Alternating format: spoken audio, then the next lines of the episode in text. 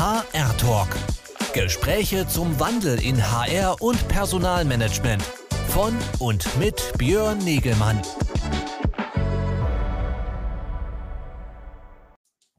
Hallo, ich darf alle ganz herzlich begrüßen hier zu einem weiteren HR-Talk am Freitagvormittag. Und äh, wir sprechen einmal mehr an dieser Stelle äh, über die äh, Veränderung im HR-Bereich. Mein Name ist Björn Negemann von Congress Media und ich darf hier jede Woche mich mit interessanten Gästen zu diesem Thema zu, grob äh, äh, unterhalten. Ähm, wir haben immer wieder unterschiedliche Gäste, die für unterschiedlichste Themen stehen. Und aber dahinter steht bei uns ja die, ja, diese Diskussion um den Wandel in HR, den wir mit der Shift HR-Plattform hier begleiten und wozu wir halt hier auch immer unsere wöchentlichen Talks machen und neben unseren äh, äh, Veranstaltungen, äh, die wir auch immer wieder anbieten über die Shift HR-Plattform. Heute ganz großes Thema, was auch demnächst äh, Teil unseres Shift HR äh, Innovation Summits ist das Thema People Analytics, Datenorientierung. Dazu äh, darf ich jetzt gleich hier äh, einen interessanten Gast äh, begrüßen bei mir, äh, den Dr. Chris äh, Keibel, äh, derzeit engagiert bei der Roche sozusagen in dem Bereich als Organizational Scientist und Researcher hat äh, sich sehr intensiv sozusagen damit beschäftigt, auch äh, in diesem Bereich äh, des Organisationsanalyse, Designs etc. Äh, promoviert und äh, äh, macht sehr viel empirische Arbeit dazu und versucht natürlich da auch die Datenorientierung in den bei Roche zu etablieren. Da sprechen wir aber gleich ein bisschen genereller darüber, was braucht es dafür, ähm, was sind die großen Herausforderungen? Das ist heute unser Diskussionsthema nach dem kurzen Einspieler.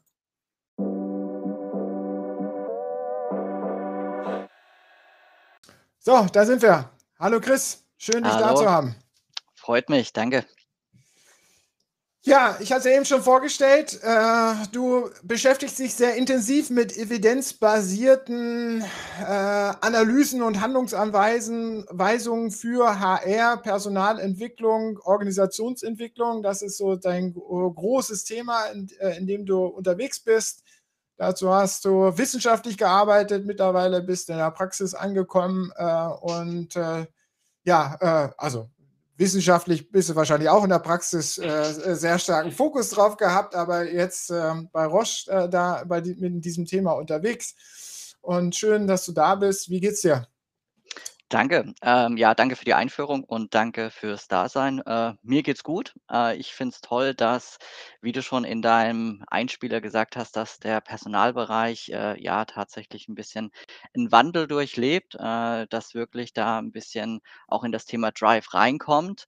Ähm, mit dem Thema an sich, Daten im Personalbereich etwas anders zu verwenden, weil es ist ja nicht neu, dass wir Daten im Personalbereich äh, verwenden. Das wäre ähm, Quatsch. Ähm, aber Daten ein bisschen, sagen wir mal, noch mehr in unsere Entscheidung einzubeziehen und äh, versuchen, bessere Entscheidungen zu treffen, äh, beschäftigt mich jetzt schon ähm, ja, viele Jahre. Und wenn ich gerade vergleiche, ähm, wie die Situation vor zehn Jahren war, wo es gefühlt eher so im deutschsprachigen Raum war, naja, ähm, das wir können das nicht so arbeiten. Äh, das ist nicht die Arbeitsweise im Personalbereich, wo eher noch ein bisschen Skepsis vorherrschte, ähm, Daten zu verwenden oder Daten anders zu verwenden im Personalbereich, außer rein deskriptiv, rein auf irgendwelche KPIs einfach nur zu schauen. Ähm, da hat sich schon einiges getan und das stimmt mich optimistisch und das macht mich, äh, ja, das macht mir Spaß und, äh, darauf freue ich mich. Deswegen, ja, schön, mir geht's gut. Sehr schön.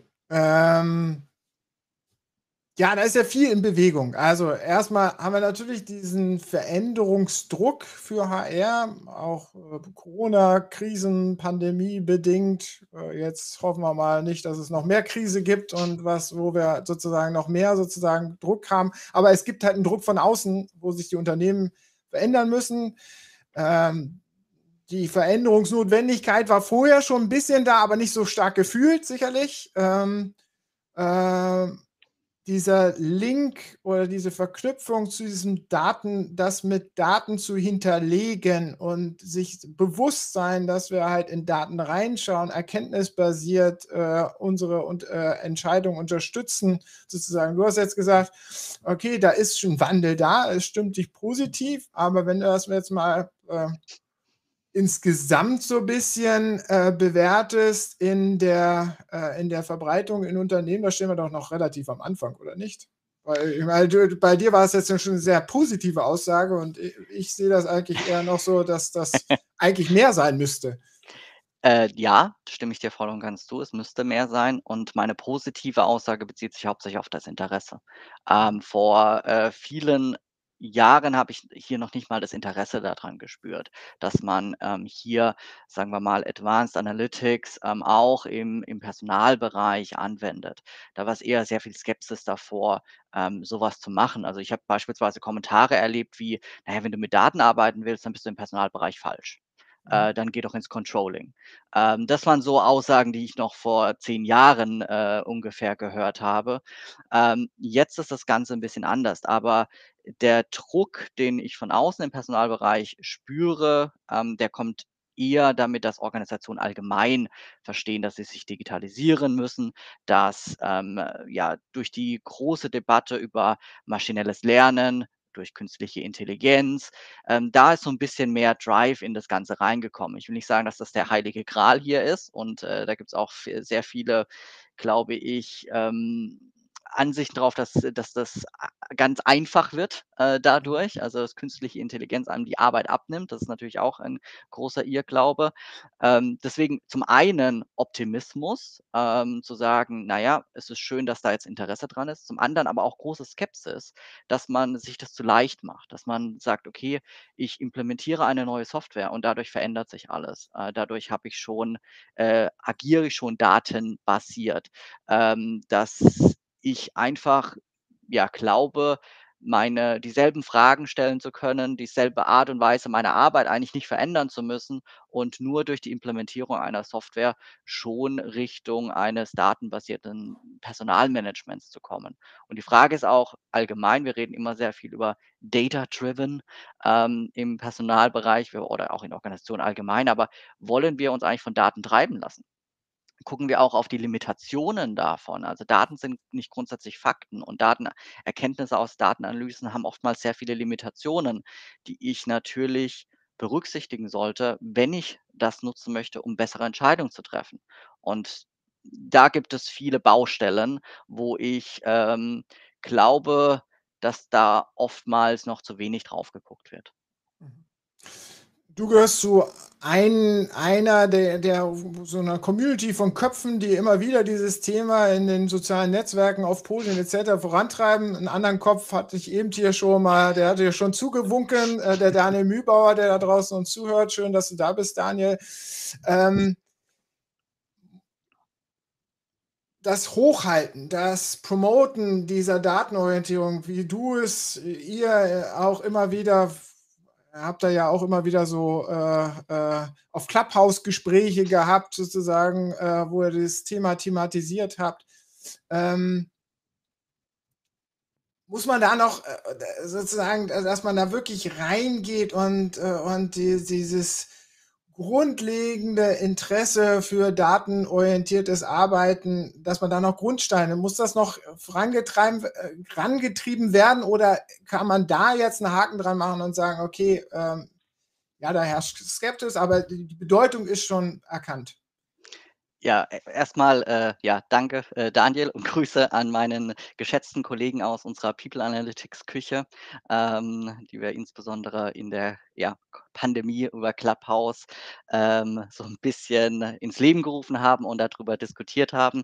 Ähm, ich würde aber nicht sagen, dass wir in der People Analytics Küche äh, und allgemein, wenn, wenn ich jetzt äh, ja, Kollegen wie Daniel betrachte oder auch Lucia oder äh, Lukas in, in dem Kontext, dass wir nicht hier nur darüber sprechen, das Interesse zu wecken, also HR, Daten im HR zu verwenden. Ich glaube, das braucht es wirklich nicht. Ähm, es geht, glaube ich, uns eher darum auch, äh, hier 'ne kritische Sicht, 'ne kritische Bewertung vorzunehmen, wie wir das wirklich dafür nutzen können, bessere Entscheidungen zu treffen. Weil, äh, Daten sind also oftmals wird gesagt: „Daten sind das Öl des 21. Jahrhunderts.“ Ich persönlich kann mit dieser Metapher, äh, eigentlich recht wenig anfangen, muss ich sagen, weil für mich hat die impliziert die 'n paar, äh, falsche Ansichten drauf. Also, äh, nicht jeder Tropfen Öl äh, also jeder Tropfen Öl ist vielleicht ungefähr gleich wert. Viellei äh, vielleicht rede ich ja auch Quatsch. Ich kenne mich jetzt im Ölbusiness nicht so gut aus. Ähm, aber bei Daten ist das definitiv nicht der Fall. Also, es geht nicht da drum, einfach viele Daten zu haben und dass die Daten gleich viel wert sind, sondern es geht da drum, die richtigen Daten für das richtige Problem zu haben und sie dann auch richtig zu analysieren. Und hier ist aus meiner Sicht noch einiges an Aufklärung nötig, grade in Richtung Data Literacy auch. Also, Daten nicht nur, ähm, ja, sich, äh Daten glauben, dass, äh, die alles lösen und wir haben ja so viele Daten. Wie viele Daten sind überhaupt nutzbar für gewisse Analysen? Das ist, äh, im Personalbereich, da kommen wir vielleicht später noch 'n bisschen drauf, häufig 'n großes Problem. Und zum anderen auch Daten und die Erkenntnisse, die ich da draus sammle, kritisch zu bewerten. Das ist was, was aus meiner Sicht noch sehr, äh ja, wo's einfach noch 'n bisschen Aufklärung braucht in dem Bereich. Mhm. Gesehen, der Lukas hört uns auch zu. Hallo Lukas, äh, Brandstätter da draußen. Hier bei uns hier im Chat taucht er nur als LinkedIn-User aus, aber ich habe das noch mal überprüft. Es ist der Lukas, der grade „Wu“ geschrien hat. Ähm, in vielen Transformationsdiskussionen diskutieren wir immer sozusagen diesen Dreiklang von Toolset, Mindset und Skillset. Also Toolset, Methoden und, äh, Technologien, die zur Verfügung stehen müssen. Mindset, sprich die Haltung und das Verständnis und Skillset, die Befähigung, äh, äh, zum Tun. Ähm, und das muss immer irgendwo, äh, gleichmäßig vorangebracht werden. Ähm, du sagst, auf der Skillset-Seite, da fehlt es noch. Ich glaube, dass es auf allen Seiten 'n bisschen fehlt, aber am wenigsten, glaube ich, auf der Tool-Seite. Also, ich glaube, die Tool-Seite wird sehr stark vorangetrieben, dass, ähm, Tools eingeführt werden in verschiedenen Organisationen. Das ist das, was ich vorher so 'n bisschen andeuten wollte, dass oftmals, ja, glaube ich, der Irrglaube da ist, ähm, einfach 'ne Software zu implementieren und dann hat sich das Thema People Analytics erledigt. Also, ich hatte mal vor 'n paar Jahren 'nen Vorstellungsgespräch bei auch 'nem größeren Konzern, äh, wo es um, ja, die Leitung einer People Analytics, äh, Stelle ging. Und am Ende hat sich's eigentlich rausgestellt, ist einfach die Einführung eines, ähm, bekannten HRIS-Systems und der People Analytics, äh, da drin. Ähm, aber da drüber geht's nicht hinaus. Also, es ist einfach so die Verwaltung des Tools, jetzt mal übertrieben Ja. ausgedrückt.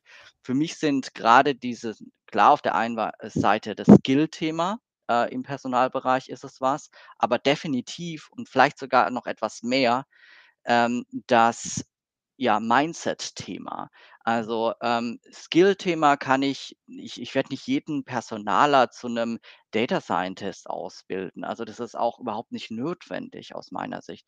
Ähm, es ist eher wichtig, 'n grundsätzliches Verständnis davon zu haben, wie ich praktische Probleme mit Daten beantworten kann. Also, das Übersetzen eines konkreten praktischen Problems in meiner Organisation in eine mit Daten beantwortbare Frage. Das ist, glaube ich wenn wir das erreichen, haben wir schon Aber sehr, sehr viel dafür erreicht. dafür reicht es ja wiederum auch nicht, nur 'n, äh, Data Scientist zu haben. Ich meine, du Richtig. schimpfst dich Organisational Scientist. Also, man muss ja schon diese Verknüpfung herstellen zwischen den Problemstellungen, den fachlichen Problemstellungen erkennen und verstehen, zu welche Daten, äh, liefern mir da 'n äh, äh, äh, 'n Erkenntnis äh, äh, dra drauf, oder nicht? Ja, absolut. Ähm, und, ähm, ich glaube, Data Scientists, äh, in den Personalbereich zu bringen, ist super. Also, das sollten wir auf jeden Fall machen und das, äh, finde ich auch sehr begrüßenswert, diesen Trend zu sehen. Auf der anderen Seite braucht's aber auch, ähm, Leute, die einfach dieses diese praktischen Probleme, die wir im Personalbereich versuchen anzugehen wir mit als Personaler versuchen, einen Mehrwert zu leisten in der Organisation, beispielsweise durch, ähm, Skills aufbauen, durch Motivation in der Organisation zu steigern, die mi richtigen Mitarbeiter in die richtigen Positionen zu bringen, wo sie auch ihre Skills und ihre Motivation auf die Straße bringen können, in Anführungsstrichen. Ähm, das ist was, wo ich sage, da braucht's immer auch diese Übersetzung. Also, nur die Data Scientists in den Personalbereich zu bringen oder nur 'ne Software zu implementieren, reicht hierfür nicht aus, weil wir müssen uns auch fragen im Personalbereich, ob wir häufig auch die richtigen Fragen stellen, auch auf die richtigen KPIs gucken. Also, was ich gerne was ich gerne als Beispiel in dem Bereich nutzen, sind so typische KPIs im Personalbereich wie Trainingszufriedenheit, Time to Hire. Sind das denn überhaupt die Sachen, äh, die wir die zielführend sind? Äh, warum nutzen wir die? Das sind einfach zu berechnende KPIs. Also die Time to Hire ist einfach zu berechnen. Äh, die Trainingszufriedenheit ist einfach abzufragen. Aber wenn ich das als KPI nutze und versuche zu optimieren, optimiere ich überhaupt das Richtige? Also wenn ich jetzt versuche, schnell Mitarbeiter nur anzustellen, ähm, dann setze ich vielleicht Anreize für Recruiter, wirklich einfach nur schnell irgendjemanden zu finden. Dann ist der aber vielleicht nach 6 Monaten weg, weil ich vielleicht die falschen, ähm, ja, Erwartungen geweckt habe beim Mitarbeiter oder er nicht auf die Rolle passt und das Unternehmen in der ähm, ja, nach 6 Monaten die Reißleine zieht. Dann habe ich aber nichts insgesamt erreicht. Dann habe ich die falschen Anreize durch diese KPIs gesetzt. Also, ich muss mich fragen: „Was möchte ich denn hier eigentlich erreichen?“ Und im Trainingskontext genauso. Trainingszufriedenheit, was sagt mir das denn aus? Ähm, ich habe in der Vergangenheit das erste Mal, wo ich auf Trainingszufriedenheit gestoßen bin im im Personalbereich, habe ich gefragt, ähm: „Was sagt uns das jetzt aus? Sind die Leute nur weil sie zufrieden sind, haben sie was gelernt? Ähm, sind sie dadurch zeigen sie 'n anderes Verhalten? Können wir das schlussfolgern?“ Nein, wahrscheinlich ist es hauptsächlich davon getrieben, wenn sie zufrieden sind, ob die Location toll war, äh, ob das Essen gut war bei der bei dem Trainingstag, einfach mal 'n Tag rausgelöst zu werden. Aber wenn die Zufriedenheit unser Ziel wäre, dann brauche ich sie nicht auf 'n Trainingsset äh, zu schicken, sondern kann auch 'n tolles Abendessen organisieren oder irgendwie 'n Tag, was weiß ich, äh, irgendwie, äh, ja, 'ne Bootsfahrt machen, keine Ahnung, was die Mitarbeiter, ähm, hier am meisten zufrieden macht. Aber ob's das Trainings dann ist, ist die Frage. Also, eigentlich will ich ja muss ich mich fragen: „Was möchte ich erreichen?“ Möchte ich 'n bestimmtes Verhalten fördern und auch wenn ja, warum? Was was glaube ich mit diesem Verhalten zu erreichen? Möchte ich, äh, ja, im Sales-Kontext beispielsweise die Performance steigern? Und das fand ich das schönste Beispiel selber, ähm, vor einigen Jahren, ähm, durch 'ne Beratungstätigkeit mit äh, bei 'nem, äh, ja, größeren Unternehmen auch, 'n Sales-Team.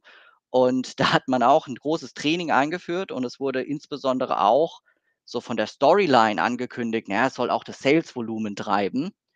Aber am Ende hat man sich beim Trainingsevaluation nur die Zufriedenheit angucken wollen, obwohl hier natürlich ganz klare objektive Daten ohnehin erfasst werden zur Performance im Sales-Kontext. Und das ist was, wo wir uns wirklich hinterfragen müssen stellen wir die richtigen Fragen? Also, was wollen wir erreichen und warum?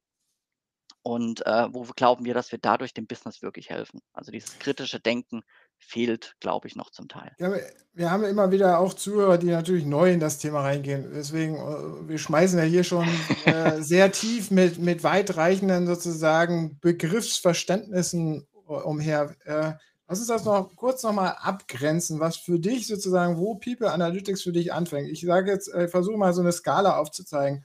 Also, äh, der 1. Punkt, ähm, Analyse und, äh, Feststellung von beobachtbaren Verhalten im von Mitarbeitern, äh, und oder erkennt äh, äh, also, äh, Skill äh, irgendwelchen Zustandsveränderungen sozusagen des Mitarbeiters. Dann das nächste, ähm, Hinterfragung oder Er Ermittlung von, äh, äh, verdeckten subjektiven Einstellungen, äh, bei Mitarbeitern zu etwas, äh, von Einstellungsgrößen.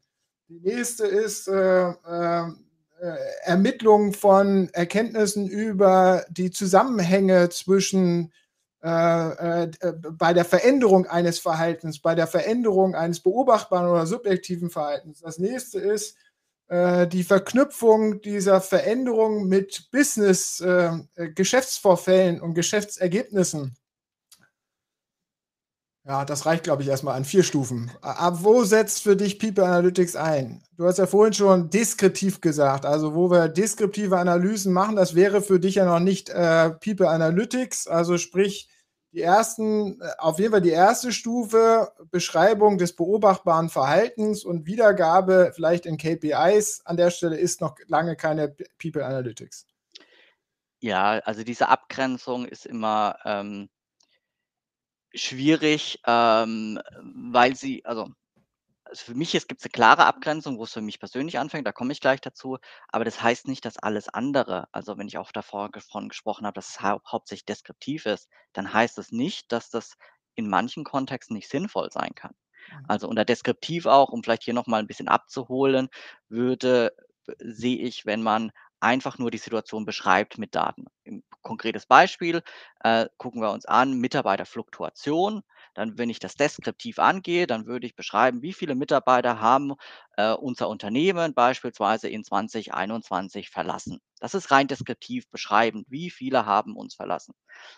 Das ist kann sinnvoll sein. Das ist 'ne sinnvolle Information zu sehen auch, wie sich das entwickelt. Ähm, aber die Frage ist, ob das schon ausreichend ist, um die Entscheidung, äh, und die, äh, zu treffen, die ich treffen muss, um die Probleme, die ich in der Organisation vielleicht sehe, ähm, anzugehen oder auch zu identifizieren. Weil was könnte ich denn machen? Wo geht es übers Deskriptive hinaus? Wenn ich beispielsweise anfange zu fragen: „Warum ist das passiert?“ Also Gründe davor. Das heißt, ich muss diese hier in dem Fall diese Daten zu Mitarbeiterfluktuation verbinden mit potenziellen Einflussfaktoren, äh, in der Organisation. Und dann kann ich beispielsweise da drüber hinausgehen, über das reine Deskriptive. Wie viele Mitarbeiter haben uns in einem Jahr beispielsweise verlassen, hin zu, na ja, warum haben uns Mitarbeiter verlassen? Was sind Gründe, die strukturell erklären können oder nahelegen also Ka Kausalität müssen wir ja auch immer 'n bisschen aufpassen. Aber das würde man beispielsweise mit 'nem typischen Data Mining Projekt machen, um zu sehen, okay, wo ist 'ne Korrelation zwischen potenziellen Einflussfaktoren und der Fluktuation von Mitarbeitern? Aber das Das wäre in wäre schon drüber meinem in hinausgehend. i in meinem Reifegradschritt eigentlich eher eher schon die 3. Stufe, das Erklären von Veränderungen eines beobachtbaren Verhaltens oder auch die Hintergründe erklären eines beobachtbaren Verhaltens. Nicht nur sozusagen das Datum des Beobachtungsverhaltens, also Mitarbeiterfluktuationsrate, sondern, äh, sozusagen die Gründe dafür finden. Also Mhm. da f fängt was an. Was ist jetzt dieser Zwischenschritt mit wir haben ja beob beobachtbare Mitarbeitermerkmale oder Vorfälle und dann sozusagen diese Einstellungsgrößen von Mitarbeitern, Zufriedenheit, äh, Engagement, äh, et cetera. Das sind ja oftmals halt auch verdeckte Größen, die wir mit Befragungen abfragen müssen et cetera und das Ganze auswerten müssen. Äh, ist das auch, äh, noch so Basis, was eigentlich Unternehmen schon machen und wo eigentlich People Analytics erst ansetzt, wenn wir das wieder erklären wollen? Ja, für mi für mich beginnt's eigentlich, wenn wir verschiedene Daten hier versuchen miteinander zu verbinden. Also Mhm. diese Verbindung von verschiedenen Datenköpfen und zwar, ähm, auf 'ne sinnvolle Art und Weise. Also wa wo für mich das so 'n bisschen reinführt, ist, im Personalbereich glauben wir ganz häufig, dass wir sehr, sehr viele Daten haben. Ähm, vor 'nem paar Jahren haben wir, äh, zumindest habe ich das so wahrgenommen, auch sehr viel über Big Data im Personalbereich gesprochen. Äh, wenn wir uns auch die Definition von Big Data uns mal angucken, äh, dann gibt es eigentlich im Personalbereich so gut wie gar kein, äh, Big Data in dem Kontext. Worauf ich hinaus will, ist, ähm, wir glauben immer, dass wir 'n großen Datenschatz haben, aber viele der Daten sind eigentlich nicht verwertbar, also nicht sinnvoll verknüpfbar, wie sie momentan in Organisationen vorliegen. Das heißt, die nutzbaren, die sinnvoll nutzbaren, äh, Daten für People Analytics sind eigentlich oftmals eingeschränkt. Und grade dieses Verbinden, wenn ich Möglichkeit habe, jetzt beispielsweise, wie du grade gesagt hast, äh, Daten zu eher soften Faktoren im Personalbereich, die über Befragungsdaten erfasst werden. Also, wie ist die Motivation? Wie nehme ich mein Arbeitsumfeld wahr? Wie ist die Work-Life-Balance? Ähm, das verbinden oder wie wie nehme ich das Führungsverhalten in der Organisation wahr? Das zu verbinden mit anderen Daten, die für uns relevant sind, wie jetzt zum Beispiel Fluktuation mit Performance-Daten, obwohl das immer 'n bisschen schwierig ist, äh, aus den verschiedensten Aspekten heraus. Aber wenn ich anfange, das miteinander zu verbinden, dann würde ich persönlich von People Analytics sprechen. Das heißt nicht, dass alles andere davor auf einzelne Datentöpfe auch grundsätzlich zu gucken, nicht sinnvoll ist und dass man das nicht machen sollte. Aber zurück zu zu meiner Ursprungsaussage. Es ist immer wichtig, dass wir uns die Frage stellen: „Warum mache ich das?“ Also einfach nur Daten zu analysieren zum Selbstzweck, na ja, das macht vielleicht äh, macht mir Spaß, macht vielleicht 'n paar Data Scientists Spaß, ähm, aber ob wir dadurch bessere Entscheidungen treffen, ist nun mal dahingestellt.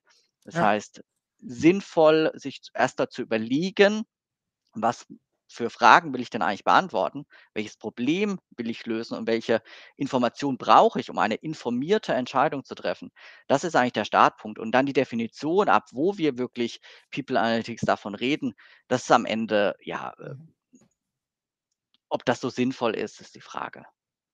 Ich wollte das nur noch mal abgrenzen, weil ich, äh, 'n großes große Herausforderung bei den Unternehmen schon noch sehe, überhaupt, äh, auf diesen ersten Stufen, die du jetzt ja ein bisschen ausgrenzt, ähm, überhaupt die entsprechenden Daten zur Verfügung zu haben. Also, äh, über die beobachtbaren, äh, Vorfälle, äh, rund um Mitarbeiter, okay, darüber haben wir Statistiken, da können wir in die, äh, Informationssysteme reinschauen. Mitarbeiterfluktuation lässt sich erklären, diese Daten dann zu äh, verknüpfen mit anderen Datenpools.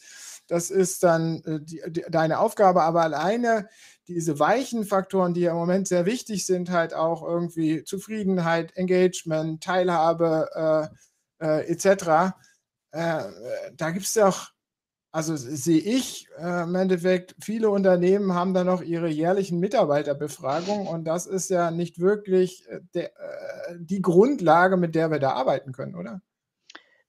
Ja und nein. Also, ich finde, ähm, man kann sich jetzt über den Sinn und Zweck über jährliche Mitarbeiterbefragungen, äh, können wir länger diskutieren. Also, ich halte es nicht für das Optimum, äh, das mal an der Stelle, aber es geht gar nicht mal um, dass es jährliche Befragungen sind. Für mich geht es eher darüber, okay, wie will ich diese Daten denn verwenden? Will ich sie wirklich, ähm, nur in Isolation verwenden? Das ist für mich eher das Problem in dem Kontext, dass ich sie meistens so erhebe, dass ich sie eigentlich nur in Isolation betrachten kann. Dass ich eine Befragung habe, da erfasse ich vielleicht die, äh, Zufriedenheit, dann erfasse ich vielleicht noch zusätzlich ein paar andere Sachen wie, ja, wie's, äh, zu Führung, zu Compensation, zu, ähm, Work-Life-Balance und anderen Faktoren.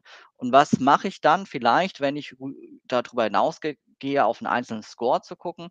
Dann versuche ich das vielleicht mal zu korrelieren. Ähm, Problem dabei ist aber, dass ich wenn ich nur den Datentopf der Befragungsdaten in Isolation betrachte, dass ich hier wahrscheinlich die Effekte überinterpretiere. Also, wenn ich jetzt beispielsweise, äh, den Einfluss von, ähm, nehmen wir noch mal Work-Life-Balance, weil ich das grad gesagt habe, auf die Arbeitszufriedenheit nehme, dann, wenn ich nur die Befragungsdaten habe, dann habe ich 'n Problem, man würde sagen, von Same Source Variance. Also, die korrelieren wahrscheinlich innerhalb dieses Datensatzes mehr, als sie in der Realität, äh, korrelieren würden. Das heißt, ich überinterpretiere den Effekt wahrscheinlich. Und das ist halt was, wo ich sage, das ist 'n bisschen 'n Problem, dass wir das zu häufig, ähm, gar nicht mal so wir wir fokussieren uns drauf, dass es ja jährliche Befragungen sind vielleicht nicht sinnvoll, aber wir müssen uns die Frage stellen: „Warum erhebe ich die Daten überhaupt? Für welche Zwecke will ich's nutzen?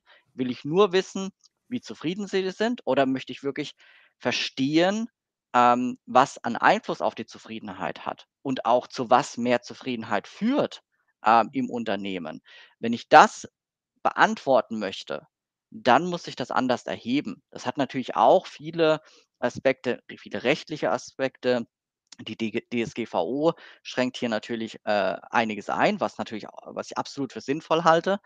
Ähm, aber man kann natürlich gewisse Analysen machen im Rechtsrahmen und natürlich auch unter Beteiligung verschiedenster Stakeholder. Also, bei dem Thema allgemein, wenn wir über People Analytics reden, finde ich auch absolut sinnvoll, den Betriebsrat hier so früh wie möglich an Bord zu nehmen. Nicht am Betriebsrat irgendwo vorbeizuarbeiten, sondern den Betriebsrat als Verbündeten hier zu sehen. Weil was wir machen wollen wir wollen ja nicht Daten analysieren zum Selbstzweck oder nur für für die Organisation, sondern zum Wohle aller Mitarbeiter und der Organisation unsere Arbeitsbedingungen verbessern. Und meine meine Wahrnehmung ist, dass Betriebsräte hier in der Regel auch ein Interesse dran haben, was für die Mhm. Mitarbeiter natürlich zu tun, aber nur, wenn man sie natürlich auch sinnvoll mit einbezieht. Aber ich wollte du bestätigst meinen Punkt damals, den ich machen wollte für die äh, für das Weiterkommen bei dem People Analytics Ansatz müssen wir eigentlich noch professioneller in der Daten äh, Erhebung erst mal Ja. am Anfang werden und da f hapert's an vielen Stellen, finde ich noch. Das heißt, wir brauchen gar nicht drüber sp sprechen, warum machen die, äh, Unternehmen so wenig People Analytics und warum holen sie da so wenig raus? Weil sie gar nicht die vernünftigen Datentöpfe haben, die sie dafür nutzen können doch, oder nicht? Absolut, ja. Also, das ist, ähm, letztendlich die Grundbasis. Also, das, was ich gemeint habe mit nutzbaren Daten. Wir haben viele Daten im Personalbereich, aber wie viele sind sinnvoll für People Analytics nutzbar? Das in den meisten Unternehmen beschränkt sich das auf Prozessdaten, die wir eigentlich recht gut gepflegt haben in 'nem großen HRIS-System, wo irgendwelche Prozesse abgebildet sind, äh, Stammdaten, die halbwegs gut erfasst sind. Es Am sind für mich so diese beobachtbaren Daten, äh,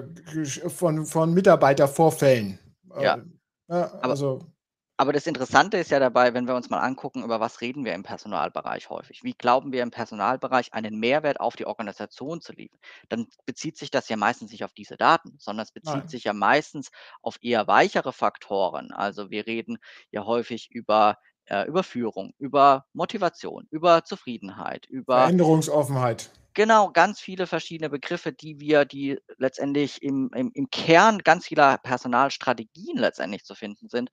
Aber diese erfassen wir häufig nicht in der Form, dass wir sie für Analysen sinnvoll nutzen könnten. Und das ist natürlich äh, limitiert uns in der Möglichkeit, ähm, hier ja, Elemente der Digi Digitalisierung, Elemente, ähm, aus dem Data Science Kontext oder allgemein aus, äh, statistischen Analysen zu verwenden, um hier unsere, ja, Entscheidungsbasis zu verbessern. Also, ich möchte an der Stelle vielleicht auch noch mal, ähm, drauf hinaus, äh, was ich vorher so 'n bisschen gesagt habe mit, ähm, dass wir die nur uns auf Daten ba basieren. Also, ich habe vor 'ner Weile hatte ich so 'n bisschen den Eindruck, dass wir dass es angekommen ist, das hatte ich ja vorher schon so 'n bisschen gesagt, Interesse an dem Theta Thema datengetrieben zu agieren. Das heißt aber für mich nicht, dass datenbasierte Entscheidungen Erfahrung ersetzen. Also, es ist nicht so, dass es jetzt ein ein Shift ist komplett von Bauchgefühl und Erfahrung hin zu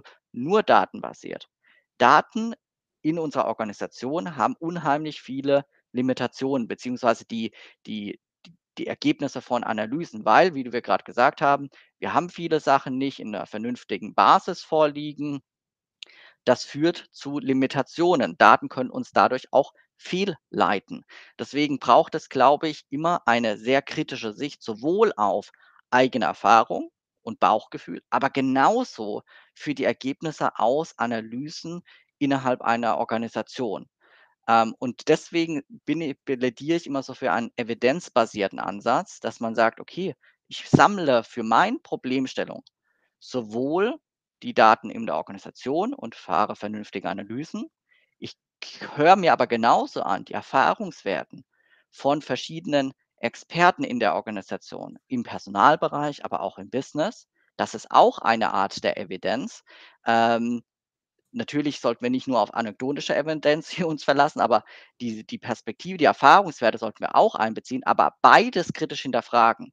Mhm. Und zusätzlich, was wir noch gar nicht drin hatten, und das ist so 'n bisschen was, was ich natürlich, äh, treibe, da ich sowohl einen wissenschaftlichen Hintergrund habe, aber auch in Organisationen, äh, seit Jahren tätig bin, ist zu nutzen, was wir aus der wissenschaftlichen Forschung wissen und das auch einbeziehen. Das hat auch seine Limitationen, ganz klar. Forschungsergebnisse sind auch keine keine Fakten, die wir die wir blind einfach, äh, hier mit einbeziehen sollten, sondern die sollten wir auch mit 'ner kritischen Blick drauf wie wurden Daten erhoben? Wie, ähm, wurden die Sachen analysiert? In wissenschaftlichen Paper fin findet man zumindest 'n Limitationsteil, das ist immer ganz schön. Äh, da muss muss man als Forscher das die eigene Arbeit selber eigentlich auseinandernehmen und zerreißen, was wir in Organisationen nicht so stark machen. Ähm, aber das Zusammenspiel von Erfahrung, von organisationalen Daten, von Erkenntnissen aus der Wissenschaft, alles kritisch betrachten für das Problem, was wir haben, dann in dieser Kombination eine Entscheidung zu treffen. Ich glaube, das erhöht die Wahrscheinlichkeit, gute und sinnvolle Entscheidungen, äh, zu treffen, noch mal massiv. Hört sich für mich aber an, dass wir da schon noch 'n ganz langen Schritt der Professionalisierung vor uns haben, oder nicht? Weil wenn wir jetzt Ja. unterm Strich jetzt mal mal sagen, wir wir haben heute also, die Idee ist da, äh, dass wir äh, die Idee, dass man, was weiß ich, mit, äh, tiefergehenden Analysen, äh, Entscheidungen stützen könnte, ist ist bekannt und ist auch, äh gewünscht so bisschen bei HR-Entscheidern, aber alles das, was es jetzt braucht für die Umsetzung, sprich, äh, äh, verfügbare, äh, belastbare Datenpunkte, äh, mit denen wir arbeiten können, äh, bis hin sozusagen zu den Methoden, wie wir das auswerten und interpretieren können. Also, das Auswerten wahrscheinlich, da könnte man Experten, Datenanalysten, Scientist äh, hinzuziehen. Okay, der kann das machen, aber das Interpretieren, dieses, diese Verknüpfung, was du vorhin schon gemeint hast, den Link zum, zur organisatorischen Interpretation der, äh, der, der Daten und der Erkenntnisse, da fehlt es noch an, an Skillset, an Know-how. Und ähm, ja, dann die Vision, was wir vielleicht sogar noch mit prädiktiven Ansätzen, die darüber hinausgehen, machen könnten, die fehlt ganz sogar, oder nicht? Ja, also ich würde nicht sagen, dass alles fehlt, aber, ähm, was was ich sagen würde, dass wir definitiv noch in den, ähm, Kinderschuhen so stecken. genau. Ähm, also das ist wir wir stehen an 'nem Anfang, ähm, einer ja, einer Reise. Manche Unternehmen nehmen das schon 'n bisschen gehen das ernster an, äh, als andere. Manche schreiben einfach nur 'n Label People Analytics drauf, implementieren ihre Software. Da glaube ich, dass der Prozess noch länger dauert, aber insgesamt für den Personalbereich, ähm wird das noch 'ne Weile dauern, wenn wir wirklich, äh, das nachhaltig angehen wollen und, äh, wirklich zum Ziel haben, bessere Entscheidungen für unsere Mitarbeiter und die Organisation zu treffen, auf Basis von Daten, Erfahrung und was wir aus der Wissenschaft wissen. Da ist natürlich noch viel hin und, ähm das ist aber auch nachvollziehbar, ähm, in in gewissen Rahmen. Also, die Arbeitsweise in Personalbereichen, ja, hat sich über Jahrzehnte gewisserweise etabliert. Klar gibt's da immer wieder Veränderungen, aber das ist halt schon 'n bisschen weit weg von der normalen Arbeitsweise im Personalbereich. Also, wie viele Leute haben denn äh, oder arbeiten im Personalbereich regelmäßig intensiv empirisch mit Daten? Wie viele beschäftigen sich tatsächlich mit, äh, der wissenschaftlichen Literatur? Und ich meine jetzt nicht in Harvard Business Review oder was, äh, eine Beratung, äh, an, äh, Studien rausgibt, sondern mit peer reviewed, ähm, Artikeln aus der Forschung. Ähm, das ist nicht was, was die Leute in der Vergangenheit machen mussten. Ähm, Ja. und deswegen ist auch total verständlich, dass das, äh, etwas dauert und auch nicht dass das heißt auch nicht, dass jeder das machen sollte. Ähm, aber ich glaube, es ist einfach trotzdem sinnvoll, so 'n bisschen 'n Grundwissen da drüber sich anzueignen. Was kann ich mit Daten machen? Wo sind die Limitationen dabei? Wo muss ich genauso kritisch auf das eigene Bauchgefühl zu äh, zu gucken, äh, zu verstehen, was für kognitive Biases einfach gibt, äh, die vielleicht mein meine Einschätzung, ähm, verzerren, äh, zu verschiedenen Erfahrungen, die ich in der Vergangenheit gemacht habe. Genauso wie bei Daten ähm, zu wissen: „Okay, was sind Limitationen dafür?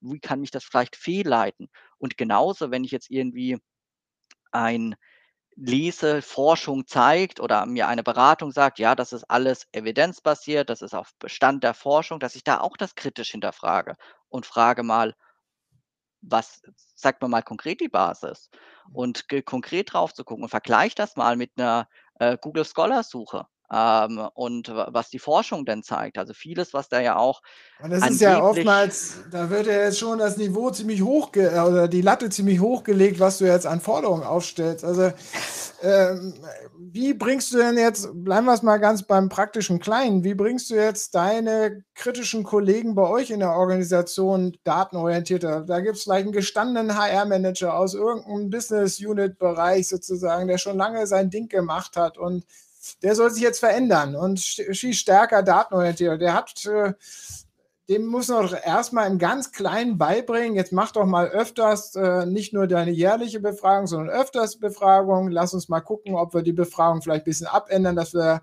äh, über mehrere Befragungen hinweg Daten vergleichen können“, et cetera. Da muss man den doch ganz langsam ranführen, oder nicht? Weil ich sehe immer, dass ihr aus dieser People Analytics, das hatte ich auch schon mal als Kritik in irgend 'ner anderen Diskussion angebracht, da schon auf ziemlich hohen wissenschaftlichen Anspruchsross sitzt und, äh, vielleicht die Leute dann eher verschreckt und dass wir deswegen vielleicht an dieser Stelle gar nicht, äh, so schnell vorankommen. Also, ersch verschrecken wollen wir niemand damit. Also, das ist nicht das Ziel davon. Ähm, ich glaube, das ist nur, dass wir halt auch Limitationen kennen und, Mhm. ähm, deswegen das natürlich auch anmerken. Und wir reden hier, äh, natürlich davon, wie wir uns den Personalbereich in der Zukunft vorstellen, also, wo wir hinwollen. Dass das bis morgen oder in 20, äh, 23, 24, 25 alles schon so weit sein wird definitiv nicht. Also, Äh, da du bin ich musst auch zum Schluss des Gesprächs frage ich immer nach einer Wette, was du bis zum Jahresende, äh, wettest. Äh, also, da kommst du dann nachher nicht raus aus der Okay. Antwort. Aber trotzdem jetzt deine deine konkrete äh, äh, deine Empfehlung sozusagen auf so praktischer Art, äh, so 'n gestandenen HR-Manager jetzt, also der nicht selbst sozusagen der der zu dir gekommen ist jetzt sozusagen als der Experte und sagt: „Okay, ich müsste da mal was machen.“ Wie führst du den jetzt dran, ohne ihn gleich sozusagen zu zu verschrecken? Also, zum einen, wenn ich jemand hier ranführen will, geht's mir da drum, erst mal zu verstehen, was möchte die Person erreichen? Was ist das Problem, das die Person sieht? Ähm, und, ähm, was was ist die Lösung, die die Person im Kopf hat? äh, ich Und spiele jetzt mal die ich ich spiele jetzt mal die Person, da ist jetzt Missstimmung bei uns, äh, Mhm. in der Einha äh, äh, Business Unit, weil ganz viele ver Leute jetzt ja auch verteilt arbeiten und irgendwie läuft das nicht mehr so rund. Mhm. Und dann wäre meine 1. Frage: „Warum glaubst du das?“ Also, wo machst du das fest? Wo machst du es fest, dass 'ne Missstimmung da ist? Äh, hast du mit anderen Kollegen gesprochen? Nehmen die das genauso wahr? Oder ist das nur deine Sicht da drauf? Ähm, ist es ähm, haben wir aus 'ner letzten Mitarbeiterbefragung irgendwas, was da drauf hindeutet, dass 'ne Missstimmung da ist? Das heißt, wir müssen erst mal da drüber gucken, ist das einfach nur grad mein Eindruck? Der kann mich auch täuschen. Oder was ist letztendlich, ähm, hierfür habe ich hier irgendwo Supporting Evidence? Das kann von anderen Kollegen sein, auch die Erfahrung, aber es kann genauso aus Daten basiert sein. Und dann würde ich mir überlegen: „Okay, was glaubt er, was die Gründe dafür sind?“ Und mich dem Ganzen so 'n bisschen annähern. Sehe ich hier 'ne Frage? Ja, äh, ich, äh, kann's nicht, äh, herleiten, wer dahinter steckt, äh, der dir aber noch mal zustimmt sozusagen, das People Analytics Label, äh, dürfen nur diejenigen tragen, die wirklich auf diesen diesen wirklichen wissenschaftlichen, empirischen Ansatz sozusagen sich darauf berufen, äh, dass wir an der Stelle sind. Aber trotzdem würde ich demjenigen, der uns da jetzt geantwortet hat und kommentiert hat ich bin ja bei dir. Also, da fängt für mich auch erst das People Analytics an, aber ich sehe ja oftmals, nicht jeder ist, äh, da draußen so wissenschaftlich unterwegs und ist hat trotzdem äh, 'ne seniorige Position und natürlich auch 'n Standing im Unternehmen und der muss ja trotzdem halt auch irgendwie mit auf der Reise mitgenommen werden. So, und, äh, deswegen war ja meine Frage. Also, du greifst sozusagen an dem Problem an und führst langsam ran, aber wir müssen doch da schon auch erst mal diese Erhebungsdatenproblematik erst mal am Anfang doch lösen, oder nicht? Ja, aber wenn wir nicht wissen, welches Problem wir lösen wollen, Ja, okay. ähm, dann brauchen wir auch nichts erheben. Also, das ist ja oftmals auch, was ich als Problem wahrnehme, dass wir sagen: „Ja, wir heben jetzt mal Daten“, aber wir machen uns vor der Erhebung zu wenige Gedanken: „Wie nutzen wir die Daten? Wie werden wir Mhm. die anschließend analysieren? Und ist das die Erkenntnis, die wir potenziell da draus ziehen können? Hilft uns die, die Fragen, die für uns relevant sind, ähm, wirklich 'ne bessere Entscheidung zu treffen? Ist das die Information, die wir brauchen hierfür?“ Und da ist es so, ähm, dass man in Gesprächen Leute da definitiv heranführen kann an diese Denkweise. Ähm, ich würde aber auch ganz klar sagen, zum einen, es muss nicht jeder im Personalbereich, ähm, hier, äh, komplett in diese Richtung denken. Also, n ich hatte es vorher, glaube ich, auch gesagt, jeder muss nicht 'n Data Scientist werden. Das ist, äh, Irrsinn. Ähm, aber ich glaube, es ist sinnvoll, in der Organisation mal drauf zu gucken, wenn ich damit anfangen möchte, mich in äh, in diese Richtung zu entwickeln. Wo sind denn potenzielle Ambassador? Äh, Leute, die schon zum einen 'n verstärktes Interesse dran haben, die vielleicht auch durch ihren Background, ähm, hier was mitbringen können, was sie da was was vielleicht 'ne gute Ausbildung dafür haben. Also, Psychologen sind immer hier, ähm, vom Hintergrund aus'm Studium schon super stark, aber auch andere Berufsgruppen oder andere Studiengänge qualifizieren da sehr dafür. Und es gibt Leute, die Interesse haben und die sollte ich mitnehmen am Anfang als Ambassador, die letztendlich so 'n neues Gedankengut, wie ich mich Problemen annähern kann, in die Organisation dann treiben. Und das sind auch die Leute, wo man erste Projekte gut mitmachen kann, weil ich brauche Fachleute aus den Bereichen. Ich kenne mich im Recruiting nur bedingt aus, äh, in der in den fachlichen Problemen. Genauso in der Personalentwicklung kenne ich mich bedingt aus. Das heißt, ich brauche Leute, Fachkollegen, die hier ihre Expertise haben um zu verstehen, was sind denn die Probleme, die die Leute in dem Bereich wahrnehmen. Genauso im Business, also unsere Businesspartner beispielsweise, die näher dran sind am Business.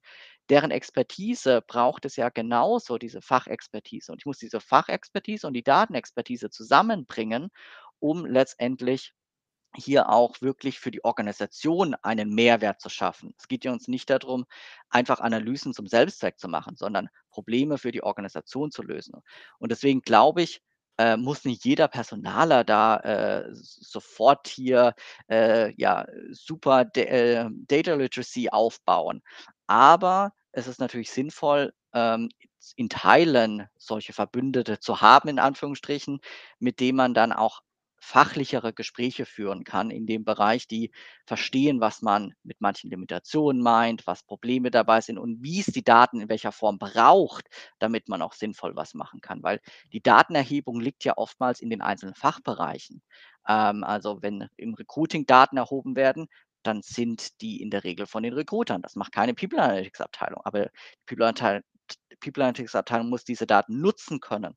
Und deswegen ist das schon hilfreich. Und nochmal vielleicht ganz kurz zu dem äh, Kommentar, das da von jemand reinkam. Also, war die, äh, äh ich habe es jetzt gefunden, es war die äh, Julia Gumulla, die uns da.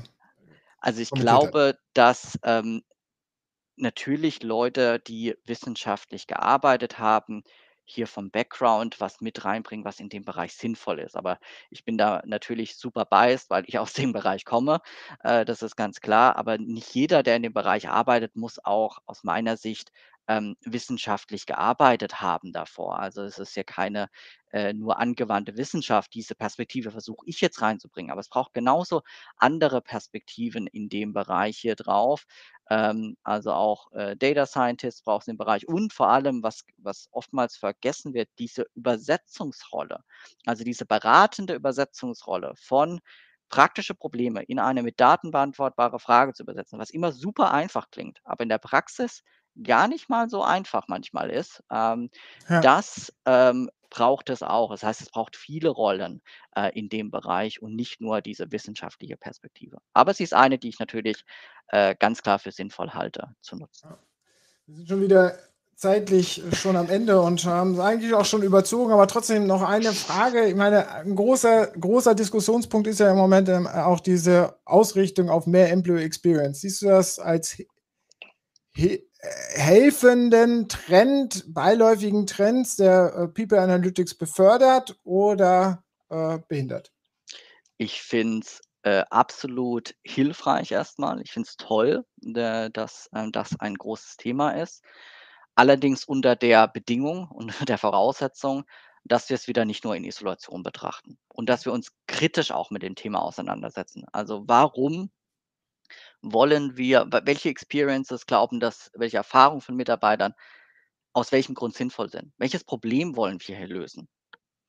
Ähm, das ist so die Fragestellung, die ich mir, glaube ich, stellen sollte, bevor ich das Thema äh, in das Thema einfach blind investiere und sage: „Ah, ich frage jetzt mal Mitarbeiter nach ihren Erfahrungen, ähm, und, äh, dann wird alles gut.“ Äh, das ich glaube, nur wenn ich auch schon mir davor Gedanken mache, wie ich diese Daten verwende, wie ich diese Daten analysiere und wie ich sie auch in Handlungsopt äh, Handlungsentscheidungen überführen kann. Weil nur die Mitarbeiter zu fragen nach ihren Erfahrungen, ähm, und dann nichts zu tun, ähm, das wird nichts keinen Mehrwert bringen oder die die Wahrscheinlichkeit, dass es einen Mehrwert bringt, ist relativ, ähm, gering. Deswegen für mich wieder das Wichtige, und ich glaube, das habe ich jetzt mehrmals erwähnt, dass man einfach sich überlegt, was möchte ich erreichen und äh, sich über den analytischen Ansatz der Forschung Gedanken macht. Äh, ich finde das Framework, was man im HR Analytics Kontext sehr häufig verwendet, ähm, ist LAMP Framework. Das startet mit einer Logik. Ich muss mir überlegen, was für ein Problem ich löse und was ich glaube, hier die Zusammenhänge sind. Dann be beschäftige ich mich mit Measures, was ist M, dem analytischen Ansatz, also die richtigen Daten dafür, die richtige analytische Methode und dann auch den Prozess. Wie bringe ich das denn an die Entscheidungsträger? Weil nur zu analysieren bringt nichts. Es muss auch eine Handlung daraus erfolgen. Ansonsten kann ich mir das Ganze, glaube ich, am Ende sparen. Spannende Geschichte. Die Julia hat sich ja nochmal äh, geantwortet, sozusagen. Äh, ihr wichtig wäre, dass die HR-Manager, Verantwortlichen halt einfach das, was du vorhin gesagt hast, tiefer als nur bei ihrer Wissensergründung äh, äh, äh, tiefer einsteigen als beim äh, Harvard Business Review stehen bleiben, sozusagen, dass man da nochmal weiter tiefer geht. Das war ihr wichtig, äh, wichtiger Punkt. Ähm, eine letzte Frage äh, weil wir jetzt wirklich dann zum Ende kommen müssen. Aber meine Wette-Frage äh, sozusagen. Was ist deine Wette? Wie weit kommen wir, äh, schreiten wir jetzt voran bei diesem Thema in diesem Jahr? Also als Disziplin insgesamt glaube ich offen gesagt nur langsam. Ähm, also ich glaube, das braucht viel mehr Zeit. Also bis 2023 werden wir äh, wieder nur kleine Schritte machen. Aber wir machen kleine Schritte in die richtige Richtung. Ähm, das ist immer noch das Wichtigste. Ähm, aber in meinem Bereich, wo ich arbeite, habe ich für das nächste Jahr sehr viel Optimismus, ähm, dass wir hier große Schritte vorankommen. Ähm, und gerade auch das, was du vorher äh, schön angesprochen hast, zu sagen, wir müssen an den Basics auch arbeiten. Also es reicht nicht nur hier zu sagen, ich analysiere jetzt mal die Daten, die ich habe, sondern die Daten in einer gewissen Form strukturiert zu erfassen, die zentral für unsere Themen sind, die wir treiben, die Probleme, die wir angehen wollen. Ähm, das ist, glaube ich, was, wo ich sehr optimistisch für meinen eigenen Bereich bin ähm, und auch das, was ich so von meinen Stakeholdern mitkriege. Das Thema nimmt immer mehr Fahrt auf. Es nimmt langsam Fahrt auf, aber ich glaube, wir kommen voran und das begeistert mich und äh, ich freue mich auf alle, die mit versuchen, in diese Richtung zu arbeiten. Sehr schön.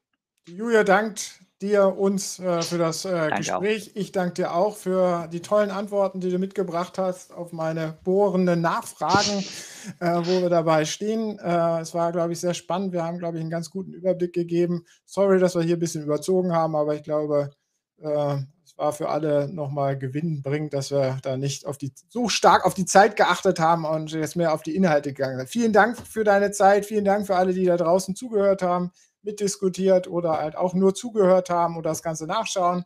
Nächste Woche gibt es einen weiteren HR-Talk am Freitagvormittag wieder um 11.30 Uhr. Äh, freut mich, wenn ihr vielleicht wieder dabei seid äh, und gerne auch mal äh, kommt zu mir. Ich suche immer Gäste für die äh, nächsten Talks. Einfach immer mal reinschneiden und gerne halt auch bei unserem Shift HR Innovation Summit mal schauen auf das Programm.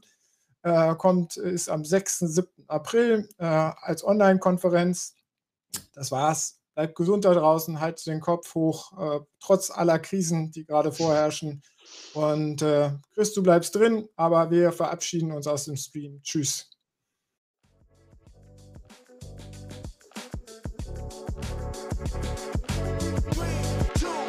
Das war der HR Talk mit Björn Negelmann. Weitere Informationen auf der Plattform zum Wandel in HR und Personalmanagement www.shifthr.de